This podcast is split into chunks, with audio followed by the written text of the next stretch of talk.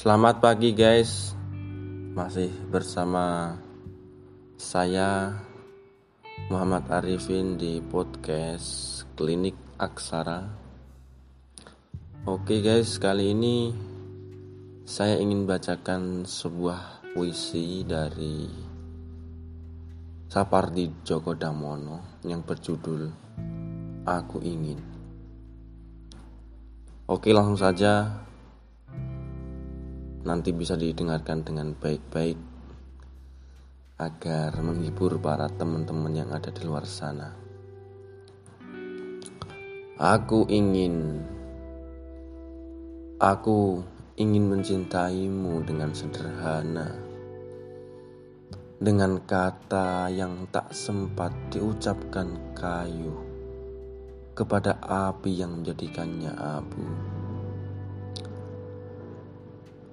Aku ingin mencintaimu dengan sederhana, dengan isyarat yang tak sempat disampaikan awan kepada hujan yang menjadikannya tiada. seribu sembilan ratus delapan puluh sembilan. Terima kasih.